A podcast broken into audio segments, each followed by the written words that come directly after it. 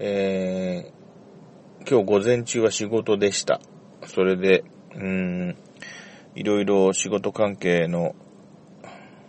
うん、残りのことをやって、えー今、家に帰る途中なんですけども、あ、今ちょっとすごいかっこいいっていうかこう、あのセクシーな感じのお洋服を身にまとって、なんか、ちょっと普通の人じゃないなみたいな、ちょっとエロい感じのお姉さんが、あボワンボックスカーみたいな、なんか、それもちょっとこう、ね、えー EXILE 系の人が好みそうな車で、あの、 EXILE 系の男性に誘われて乗って走り去っていきましたけども、はい。あ、今そういうちょっと余計なことを言いました。それから目の前にはですね、あの、こいつうざいなっていう感じの、あのーほんとすいません。そこに立っているだけでうざい感じの人が立っていまして、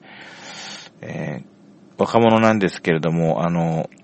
カストロの被ってたようなああいう帽子を被って、ちょっとね、なんかそっくり返ってあたりをキョロキョロしてる若者が、こっちをチラチラ見ながら、あの私の車の前方約2メートルのところにいてこっちを見てるんで非常に気分があまり良くないんですけども、まあ電話をかけている体で今喋っておりますが、あ、今コンビニ店内から割とか可愛い彼女が出てきまして、背中にあのリュックがかなりお尻のところまで吊り下げて背負っている彼女がさっきのうざい男性の近くに寄っていきまして、あの二人が連れなんですね。で、ようやくここから立ち去ってくれそうで嬉しいです。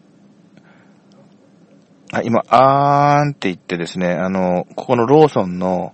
なんだ、唐揚げみたいなやつを、紙、紙箱に入ってるやつを、あの、爪楊枝みたいなので一個刺して、彼女が彼に食わせてますね。あ、歩いてきました。